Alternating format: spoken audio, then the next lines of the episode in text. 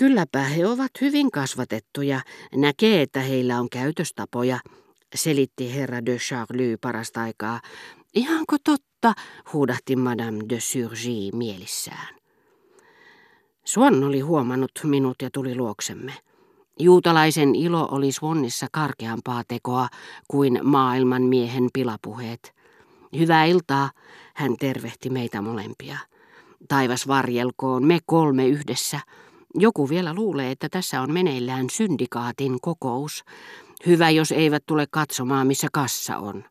Hän ei heti huomannut, että herra de Bosserfeuille seisoi aivan hänen selkänsä takana ja kuunteli. Kenraali kurtisti kulmiaan vaistomaisesti. Sitten kuulimme aivan läheltä herra de Charlyn äänen. Hyvänen aika. Teidän nimenne on Victurnien, aivan kuin antiikkiesineiden kokoelmassa.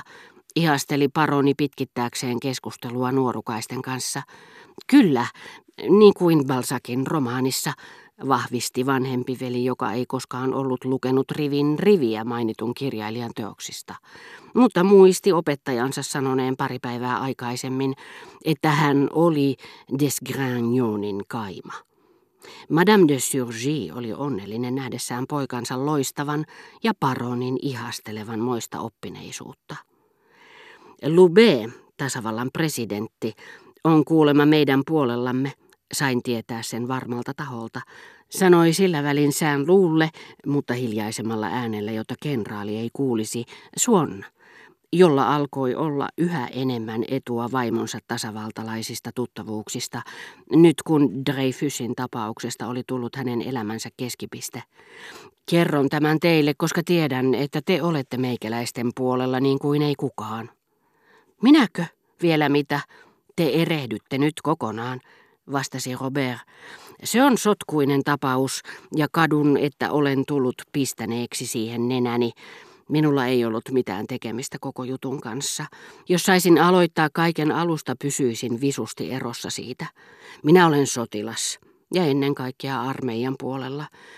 Jos sinä jäät tähän keskustelemaan herra Swannin kanssa, tulen kohta takaisin. Käyn vain tapaamassa tätiäni. Mutta näin, että hän menikin keskustelemaan neiti Dambrossakin kanssa, ja ajattelin pahoilla mielin, ettei hän ollut kertonut totuutta heidän mahdollisista kihlajaisistaan.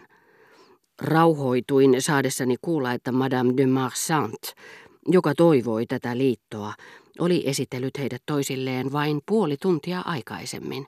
Ambrosakit olivat nimittäin upporikkaita. Vihdoin viimein sanoi paroni Madame de Surgille. Minulla on onni tavata kultivoitunut nuori mies, joka on lukenut Balzacia, tietää kuka hän on, ja olen kaksin verroin onnellinen tavatessani hänet niiden joukosta, missä se on kaikkein harvinaisinta, meidän vertaistemme keskuudesta.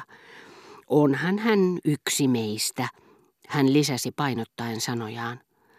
Vaikka germantit olivatkin pitävinään kaikkia ihmisiä yhdenvertaisina, niin tärkeissä tilanteissa, aatelisten ja ennen kaikkea alempien aatelisten seurassa, joita halusivat ja pystyivät imartelemaan, he eivät epäröineet kaivaa esiin vanhoja sukumuistoja.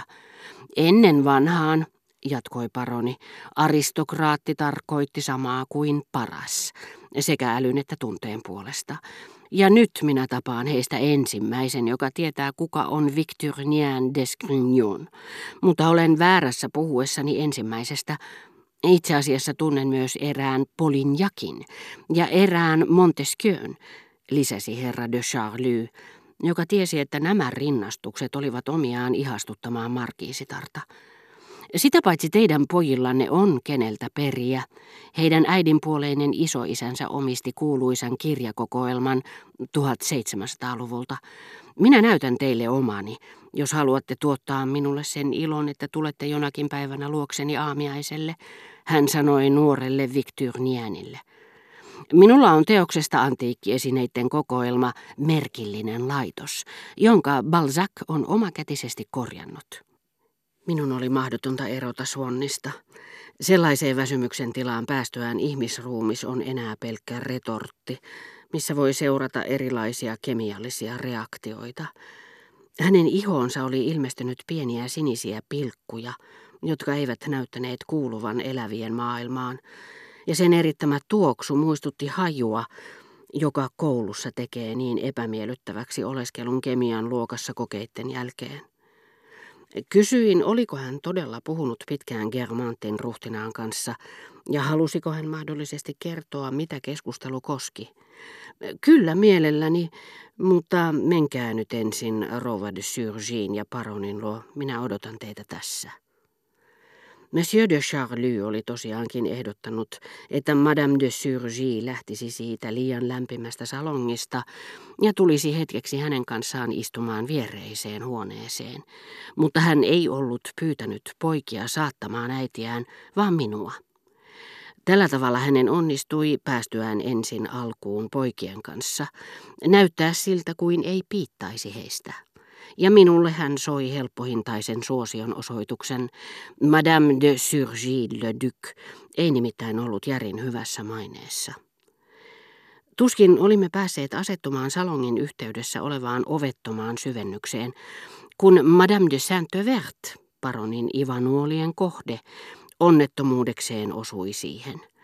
Ehkä hän halusi peitellä tai peräti vähätellä herra de Charlyn häntä kohtaan tuntemaa vastenmielisyyttä, tai ainakin näyttää, että tunsi läheisesti daamin, joka niin innokkaasti keskusteli hänen vihamiehensä kanssa. Sillä hän tervehti ylimielisen tuttavallisesti kuuluisaa kaunotarta, joka vastasi hänelle vilkaisten samalla syrjäsilmällä ja pilkallisesti hymyillen paronia. Mutta syvennys oli niin ahdas, että yrittäessään takanamme jatkaa tulevien kutsuvieraittensa muistin virkistämistä, rouva Parka jäi kiikkiin, eikä heti saanut raivatuksi itselleen tietä. Otollinen tilaisuus herra de Charlyn loistaa poikien äidin edessä nokkavilla hävyttömyyksillään, eikä hän totisesti aikonut olla käyttämättä sitä hyväkseen. Typerästä kysymyksestä, jonka pahaa tarkoittamatta esitin, hän sai aiheen voiton riemuiseen purkaukseen, mistä onneton rouva takanamme tuskin menetti sanaakaan. Voitteko kuvitella, että tämä nenäkäs nuori mies, hän sanoi markiisittarelle ja näytti minua. Kysyi minulta juuri, vaikka tämän tapaisista asioista tuleekin puhua peitellysti, menenkö Madame de Saint-Verten luo? Toisin sanoen, onko minulla vatsavaivoja? Minä yrittäisin keventää oloani vähän mukavammassa paikassa kuin naisihmisen luona, joka, ellei muistini petä, juhli satavuotispäiväänsä siihen aikaan, kun minä aloin liikkua seurapiireissä, siis en hänen luonaan. Eipä silti, ketä voisi olla kiinnostavampaa haastatella. Miten paljon historiallisia muistoja, nähtyä ja elettyä ensimmäisen keisarikunnan ja uuden kuningasvallan ajoilta, intiimeistä jutuista puhumattakaan, seikkailuista, joissa varmasti ei ollut mitään pyhää, mutta sen sijaan rutosti pippuria, mikäli kunnianarvoisan kokotin ikivihreitä edesottamuksia on uskominen.